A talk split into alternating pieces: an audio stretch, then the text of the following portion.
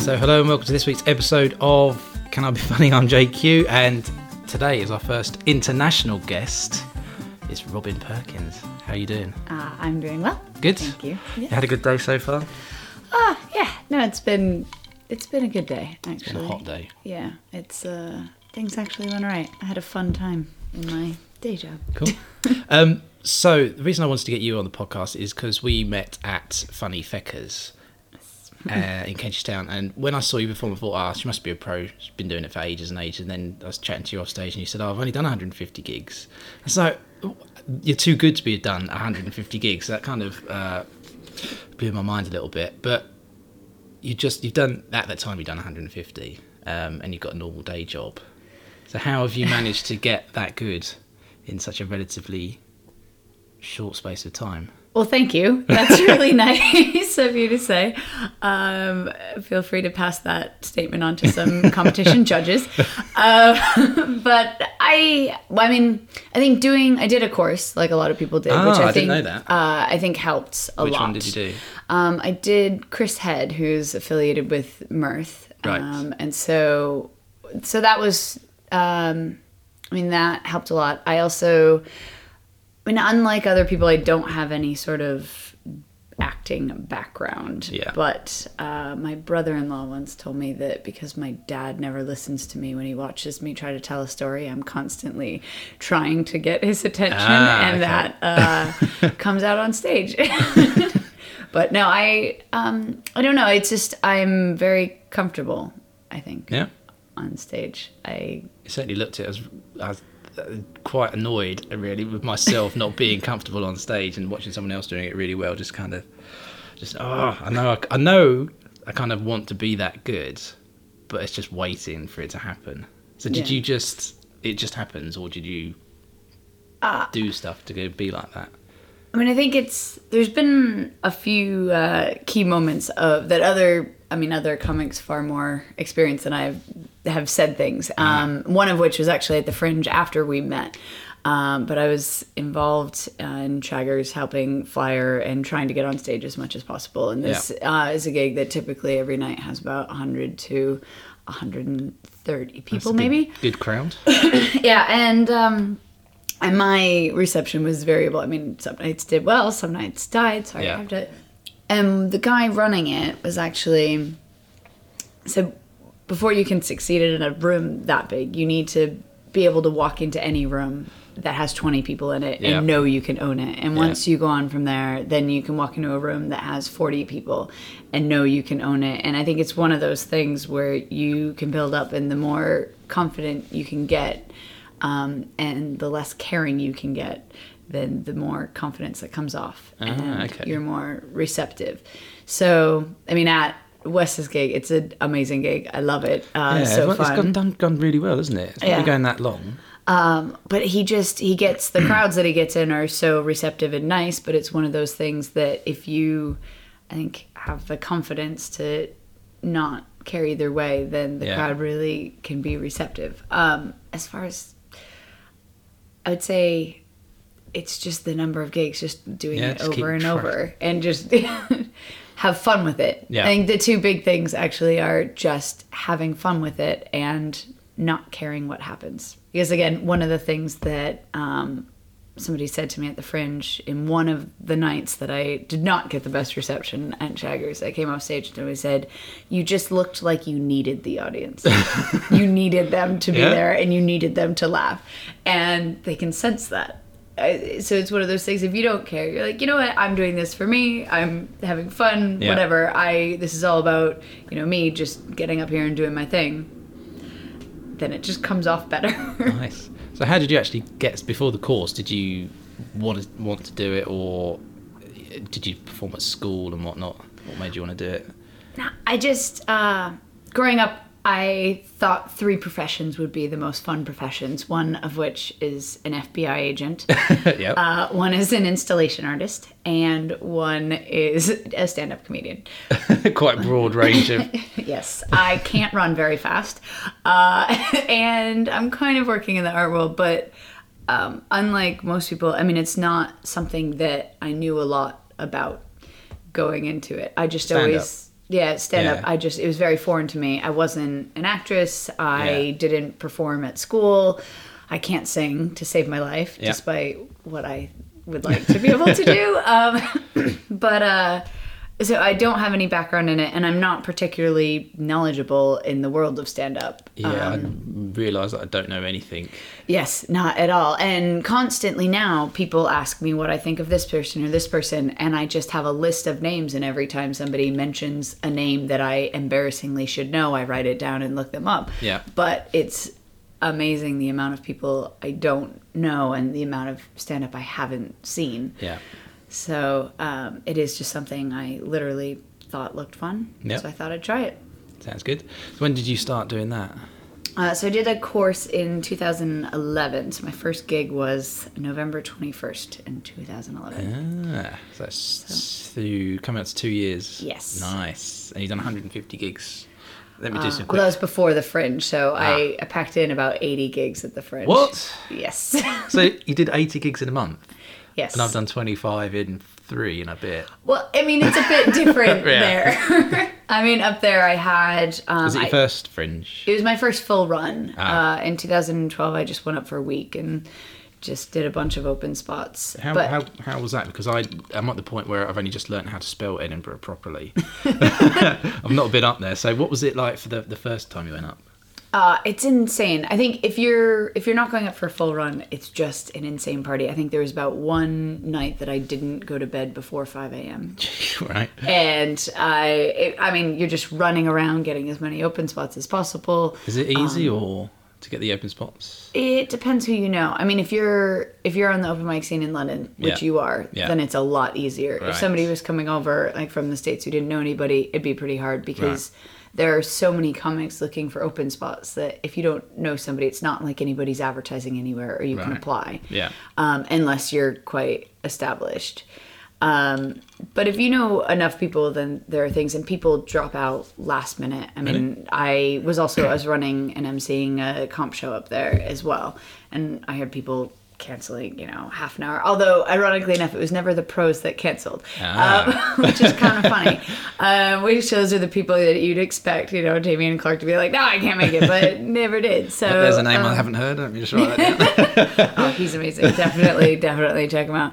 Um, but yeah, so it was, and it was also um, it was a great experience because you have a variety of audiences. You're also gigging at all hours of the night, Yeah. um, or day, as it turns out, and um, just fitting in. You're just 100% comedy all the time, so it's kind of boot camp. Um, and I think the experience is just multiplied if you're doing your own show and doing a full run. I mean, Yeah. you because it is your job when you go up Yeah. there. You so you need to be conscious and with it every day, and you need to show up, and you have to fire and it's your responsibility to Yeah. get the audience in. Did that first week cost a lot of money? Because this is the thing I'm struggling with. Whether it's going to cost me an arm and a leg to do just a week up there.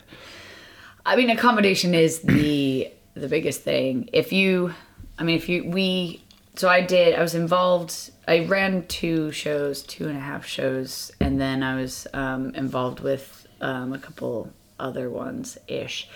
But um, but I mean, if you're running the shows, then you're obviously getting a bucket as well, and depending Ah, on yeah. where you're from or where you're located. It's you can do okay. Ah, okay. Um, not like it's Yeah. not like you're making money. drive by, back on by okay, I mean you can eat off of your bucket, or you can like maybe break even, um, which uh, which is nice. Um, but accommodation is, you know, I also got a really good deal on Ah. accommodation, and I had a friend that was up there, so that helped a bit. But it is if you you just need to find a place as early as possible. yeah. Start looking now. Yeah, and you're probably going to pay two to three hundred pounds for a week per rent. And Jeez. if you can, I mean, depending on what kind of, you can get one for a hundred to two hundred if you want to sleep on it. I was listening to um, Stuart Goldsmith's podcast with Tony Law, Yes. and Oh, yeah, he said he racked up thirty five grand's worth of debt doing Edinburgh shows, Oh yeah. and he still hasn't paid it off. Well, there. I mean, there are. You can do the free fringe or the. I mean, the paid fringe, and that's hmm. how you rack. I mean, if you're doing So a paid two venue, going on at the same time. yes. So if you're doing a paid venue, you're gonna spend fifteen grand. Bonkers, isn't it? It is, and I yeah I could not. I mean, you don't do that until you're really well known Yeah. and established. But the free fringe is a great thing, and there's I mean, there's two different people that run it, but it means that your printing and like administrative costs are probably about 400 pounds, where versus 12, 15, 20,000 pounds. Yeah, so a bit of a different. Yeah. kind of thing. So after the first fringe, what was your um, when you got back on the circuit again? What was that like? Did you feel it was easier or was it more difficult? uh, easier. I mean, and at that point, I had been going less than a year, and I still do learn from every single gig that I go to, and I try to look at it and say, Yeah. what can I learn from this? But when you're doing that many gigs in that short of amount of time, you can't help but learn. Um, I yeah, I did this one. Because again, I used to. I don't know what some of my material you've seen, but um, I, I used to be quite uh, dirty. I still am. Ah. I, but I racked up a good six minutes of clean material, which Yeah. I realize uh, in 20 years from now, I'm going to look back and be like, you were still filthy. Uh, but uh, but at that point in time, all I had was like sex material, Yeah. like various levels of sex material. Uh, and I remember one of my very early gigs being quite nervous that all I had was sex material. And uh, this comedian um, looked at me and she was like, I have seen people sell material that shouldn't work to people that it shouldn't work on. But if Yeah. you know in your heart that it's funny, then that will come across and Yeah. you'll make people laugh. And I remember I was at a gig, it was about two o'clock in the afternoon. And I don't know if you know Ben Adams. Um, you also- just write that name down? yeah. um, also, another comic that has very little clean material. uh, and the two of us sat there and we're at the gig, and all of a sudden, this carer brought in about uh, 25 elderly people. Right. Now, the two of us just looked at each other, and I was going on second or third, and he was following me, and we were like, well, we have two options here. We could try to scrape together five minutes of the cleanest material we could come up to, or just balls to the wall, let's just do it. So we're like, let's just do it. And uh, and so I went out there. The gig wasn't going particularly well before I got on stage, but I went in and I started off with like a minute and a half about my light up vagina. Um, they were a bit shocked, and uh, and then about like I just kind of after that just looked at him was like, look guys, I got another seven minutes of this shit. Strap on in. And it was this moment where I was like, you know what? I'm not gonna back down. Like this is my material. Yeah. And I could tell you there's nothing quite like looking an 85 year old man in the eye and saying, I'd fuck you sober. but uh but then he cracked and he just started laughing. And it was just it was that I mean it's probably my favorite gig that I've ever done in my life. Yeah. But just knowing like that anybody can laugh at anything if you if you know that it's fun. So, I did a charity gig on the weekend and it was outside London and all these elderly people started coming in. I thought I'll be fine because all my stuff's clean, but of course it's clean but references pop culture, so just Ah. just didn't get Star Wars for a start, which I thought was a bit weird, and well, they didn't get my Inception joke, which is disappointing as well. How have you found the open mic circuit being a foreigner, as it were? Do you, think, do you think you get it easier? Because I've always found like people with an accent tend I I personally find them funnier because they're not they're from somewhere different. So Yeah. they automatically got different points of references for me to find funny if they sort of talk about Yeah. stuff from a different point of view. Do you find that or do you just write stuff that's just anyone can say it?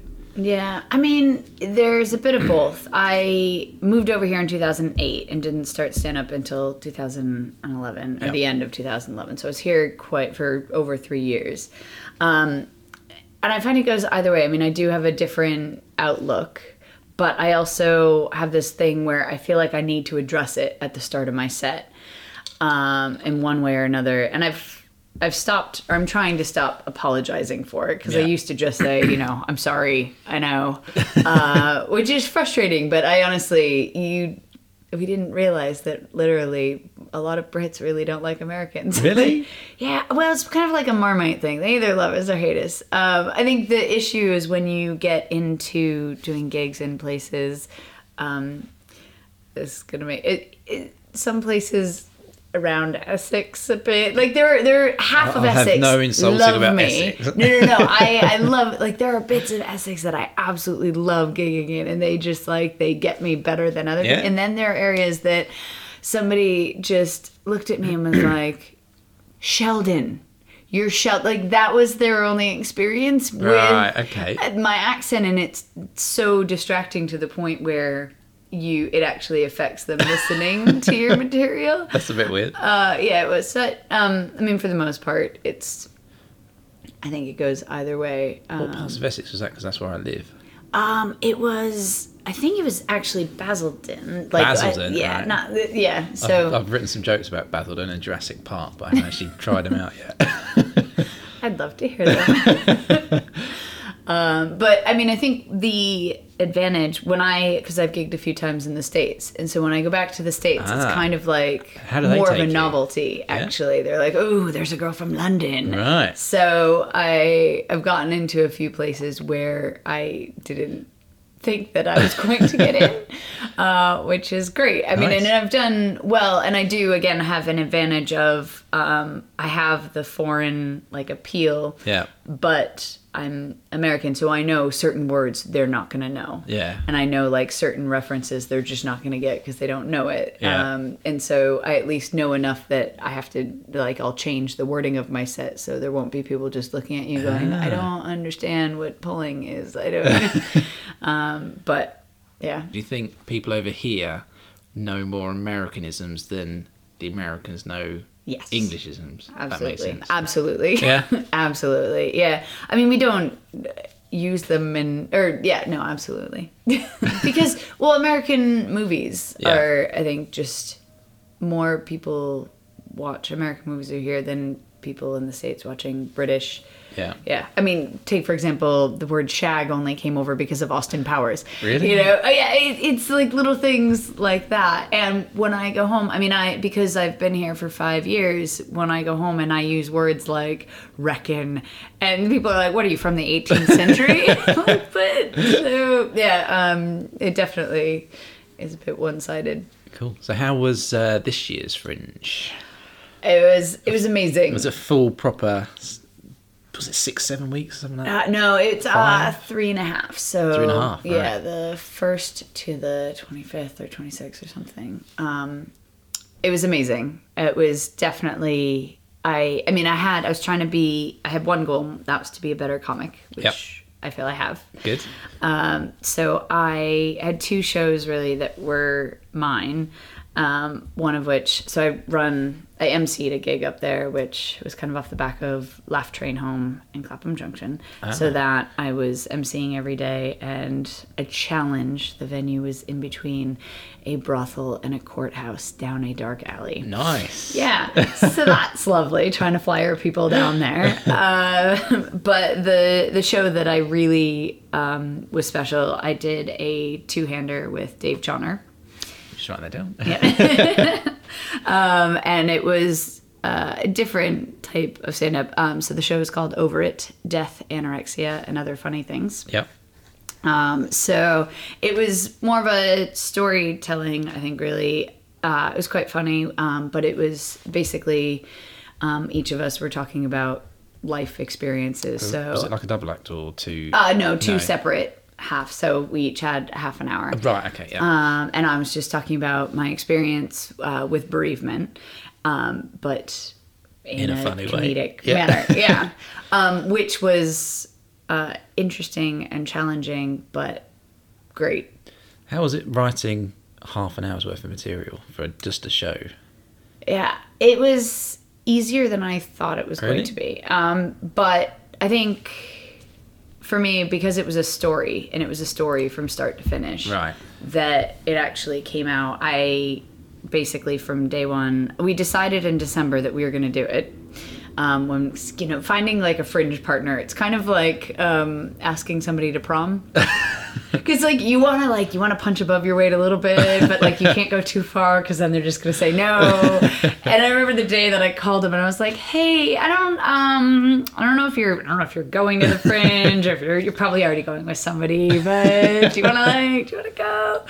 Um, but so we decided to do a show together and then both really were passionate about the subjects, and Yeah. so the show really evolved. And even what it was, um, you know, at the end of July is totally different what it was at the end of August, which is fantastic. Yeah. Um, but yeah, because mine was a story from start to finish, it was like just evolving the story, tweaking how I felt about certain things, Yeah. and then also making certain elements work and funny, really. Was it easy to? Because how, how long were you doing just fives for before you started making it or getting longer gigs? Let's see. Well, I at the end of the course, I had seven. Like I felt I had a strong seven, So but you just, you had exactly that, and you just you did you stick to it. I just stuck to it Right. and and that is actually something that um, I debate. And it's quite when I go back in Boston because the circuit's a lot smaller people churn through material a lot faster. And I held on to my seven minutes which kind of grew a bit into you know up into a 10 but it was the same thing for a while. And you know felt like needed I needed to write more. Um, but the material itself changes so much that Yeah. I feel like you're doing a disservice to your material if you let go of it too soon. Because every time you perform it, you're performing it a bit different and it Yeah. gets better and you tweak one word that all of a sudden that whole punchline works a lot better. Yeah. And so I feel like when people throw away material too much because they feel like they need to write more, then you're not taking, they're bringing your material to the full potential. Yeah, I was watching an episode of Seinfeld, and he'd done a couple of years ago um, the comedy store in London when he was doing his O2 gigs, and he did a joke about going out, you're just sitting in another chair. It was a really good five minutes on this, and then I watched the first episode of Seinfeld, and he was doing exactly the same bit, but Ah. not as good. Yeah. So he, he's taken 20 years to write that down to something that works really well. Yeah. Do you think you'll be using your material in 20 years? Um, no, well, yes and no. I mean, there are a couple bits that I that I love. Yeah. Um, that I I'm not sure. Um, that are definitely have evolved. I don't think it'll be the same. Again, I am trying to be cleaner as well. so I'm letting go of the dirtier stuff. Yeah. Uh, but there are definitely opportunities where the dirtier stuff still works. Yeah. Um, Have you done the jam tree and yes. Around the corner. Yes, I have. they like dirty material? yeah, I I They, um, they didn't like my clean stuff. I actually went in there um, the night, the first night I did it. I um, won my heat, which was great. But I kind of went in there on one route, and then kind of noticed that and just changed it. It was Ah. like, let's talk about sperm, and then it went a lot better. So so you're Yeah. able to sort of just change mid set. Yeah, Yeah? I think yes. Now, um, yeah. How do you? Um, so say you've written a minute's worth of material. How would you remember that? Because I'm really struggling at the moment with just. I can remember the keywords. So tonight I've got like five keywords I need to remember. I can remember those, but then to actually remember exactly what to say and put the bits in the right order, it just I get on stage, it just goes, just floats away. Uh, Are you just naturally able to? Well, yes and no. I mean, because last night I changed two lines in this rap that I do, Yeah. and I knew them going on stage and totally slowed down and did. I don't think anybody noticed, but to me, I was like, "Oh, that was not fluent." right. Um, I do when I write. I will have like an idea. I'm sure everybody does this. Has little notes in their phone. Yeah. Has a notepad of initial ideas, and Yeah. then I'll start to flush it out. Um, another not to but this is another little name Matt Brown. I don't know if you know him. Great. Um, but he once had told me like I break down all everything I write into single lines. Yeah. And before every one, I put either an S or a P. So it's either a setup or a punchline. And it's kind of like you shouldn't have more than two setups without a punchline. Yeah. Just, um, and I think when I actually break that down, that helps me memorize it more. Um, So do you, when you write stuff, do you write it exactly how you're going to say it, or you just have an idea and then you go on stage and just riff it out? No, I write it exactly how I'm going to Yeah. say it. Um, inherently, I get on stage and then it changes, but I'll write it down word for word as if that's how I'm going to say it. Then I get on stage and start changing Yeah. it. But again, because every time I do it, it evolves more and more. again inherently i nothing i have written down that i actually perform is the way i perform it but you look at some of my stuff that i've been doing for a while and i will do it the exact every word is the same Yeah. it's not written down anymore Do you ever rehearse your stuff at home? Do you just walk around saying it out loud? yes Ah, but i usually do it to my sister and my mom yeah. on the phone Ah, is okay. really what I do. Uh, because I try, uh, and especially with the Fringe show, that was quite hard because it was, first of all, half an hour. I mean, doing one minute in the shower is one thing, doing Yeah. a half an hour is a big commitment. Um, and it was also stuff that I couldn't test at all. Um, and I don't know the. I'm not sure the time that you saw me at Funny Feckers. I did do the first eight minutes of my Fringe show.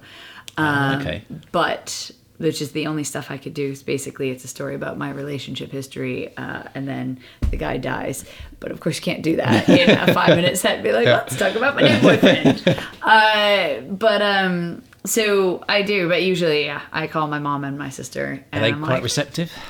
yes, they are. Um, yeah, yeah, they are. Because I, I, I was me and my wife were walking down to pick my daughter up from school. So I said, right, I'm going to do my five minutes just so I can just say it, physically Yeah. say it. So she just walking along, just sort of stony faced. So I just got to remember she's not going to laugh because she's heard most of it before. Right. Well, my sister sometimes because of the time difference, often she'll be at work, uh, so I'll Ah. call her and um, and I'll be walking, and she's like, "Okay, I'm just gonna put the phone down," and she'll literally put the phone down at the desk. But there's something about having a phone and Yeah. talking into it that makes you.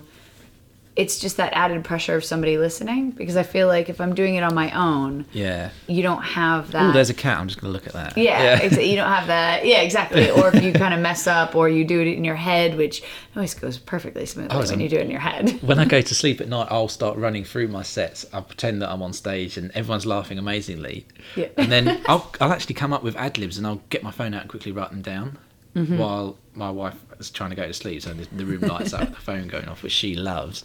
Um, do you use uh, do you use a notepad or do you use your phone for writing stuff? Both. Yeah. So yeah, yeah, both. Because there's also, I mean, sometimes a friend of mine just showed me like a bubble thing as well. So sometimes if you get an idea, but you don't necessarily know where it Yeah, goes, like a kind of- spider diagram, Yes, spider yeah. diagrams, which I find are also quite helpful for coming up with ideas. But yeah, both of them because I do that as well. I'll dream about something, just kind of like writing material when you're drunk as well. Yeah. It's always better in your head beforehand, Everyone's and then you wake up head, the yeah. next morning, you're like, "What the hell was I thinking?"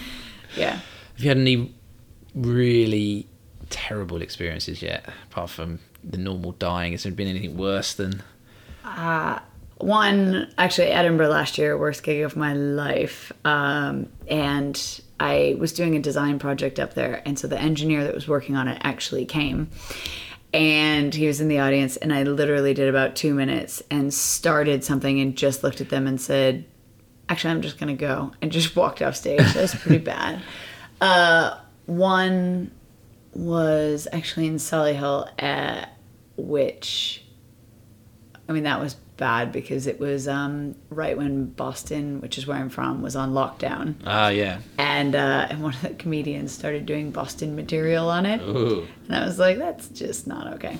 Uh, but I think the the kind of humorous death that I recently had, uh, like I never drink before I go on stage um, for a very good reason, um, and I was at the Fringe and on like a Friday and a Saturday night there was Shaggers at eleven thirty, and then the show Shit of the Fringe at one o'clock in the morning. Right.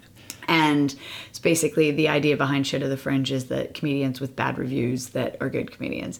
And the guys running it one the last Saturday of the Fringe uh, were like, we're going to go out drinking. So Dave, who I was doing my show with, um, they gave it to him to MC.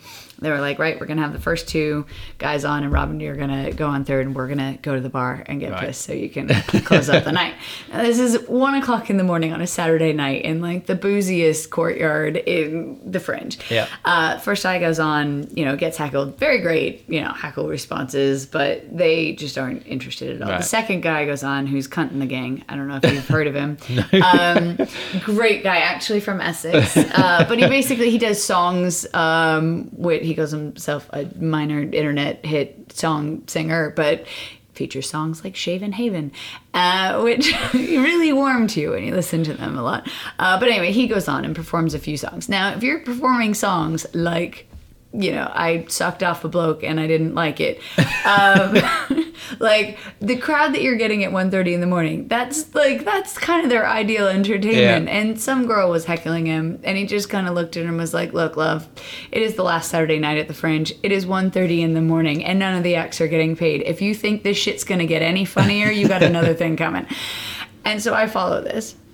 Now, at this point in time, I didn't know that I was going on stage. Uh, so I'd already had two and a half beers, Nice. right? And now I'm not making any good choices at this point in time. So I keep drinking. And I go up on stage and I was like, guys, uh, I'm going to be honest. Never drink before I go on stage, and I've already had three beers, and everyone's like, "Yay!" And then I took a full pint and I downed it in about five seconds, and that's it, four beers, and everyone went, "Yay!" And then the gig just died. You reached your peak. Oh my god! It basically like I I did a couple stories. The first one because a friend luckily videoed it, so I got to watch that shit again. Uh, yeah, the first bit just slurring, so nobody could understand the punchlines. The second one actually went well, like it was fine. And then I decided that I was really getting drunk, and I just needed to do one more so- story and get off stage. And uh, I started into the story, but you know, you're obviously on autopilot when you're drunk. You're not thinking about it. So I started one story, but it kind of morphed into the story I had already told. and then at that point, I was like, I just gotta go. yeah, that was uh, it was a pretty bad death. I had a bit of a faux pas at the Angel, the Camden Hidden Angel last week. Have you ever walked on when someone else's name has been called up? No, I've No, never I done did that. It's- oh, so I got there early, signed in, chatting to the guys. It's all fine. He said, "You're going on fourth. No, you're going on fifth in the first half." I said, "Great." Went and found my friends. Came back upstairs. The third guy was on stage. He came off. So as he was coming off, I went and stood, you know, just around the corner with the other comedians. So there's only me on next, and the guy who's finishing off, um, Nick Dixon, and it was just us two. The MC comes up to me while the the, uh, the third guy's on and said, "Oh, is, do, you, do you pronounce your name McHugh?" I said, "No, it's JQ." He's like, oh, "Okay, fine." The guy comes off stage. The MC gets on, and he says, uh, "Okay, welcome to stage, Phil McHugh." I said, "All right." So I ju- I just walked on because I'd literally just been talking to him, and I said, "What's going on here?" Thirty seconds ago, he's just getting my name mixed up. Ugh. So I did my stuff, didn't do very well. Came off stage, and the guy goes, "No, you you're on fourth in the second half." I was like, "But you said it's now I've put the board up over there."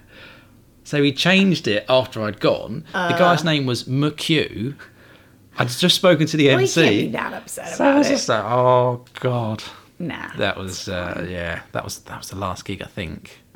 Yeah, so tonight's gonna. I'm trying to wash away the demons of that with tonight and make sure that I come with the right name. No, that is you just gotta keep. No, I'm sure you'll be fine. Well, they do it all random at the Cavendish Hmm. anyway. But um, I'm not sure if that's good or not. oh, I hate it. Yeah, Yeah. I randomly got picked second once. But I mean, every I would recommend that gig as like a first gig for anybody, though. I Mm. think they're just the way they set it up is brilliant. Um, but it, somebody once told me, no matter how good or how bad your gig is, you have until the next morning to either wallow Yeah. in the greatness or the badness that it was, Yep. and then just let it go. Yeah, I think it was Sarah Millican on a podcast. Yes. Yeah. Yeah. So how where do you see yourself in sort of two or three years time? You're gonna quit your job and go full time? uh, I would love to. Yeah. I would absolutely love to. Um, I mean, right now, I can't, I don't have enough time to do everything I want to do. I'm kind of either gigging all the time or writing. yeah. Um, and I would love to do it full time. And I'd love to actually focus on it. But, I mean, I'm still so new. So I don't know if I'll be there in another two years. I hope so. I'm sure I- you're I good would- enough to be. So, I would absolutely, I would absolutely love to be. have you been asked to do anything yet? Because no one's asked me to do anything yet. That's what I'm waiting. That's my next goal. Is someone to say, "Oh, do you want to do this?" Um, yes. Yeah, Yeah? I have. Right, Uh, so you beat me so far. I do have uh, years and Yeah. over what, like 175 gigs over you, so you'll get there. when what's um, how many gigs have you got booked in now? Do you think?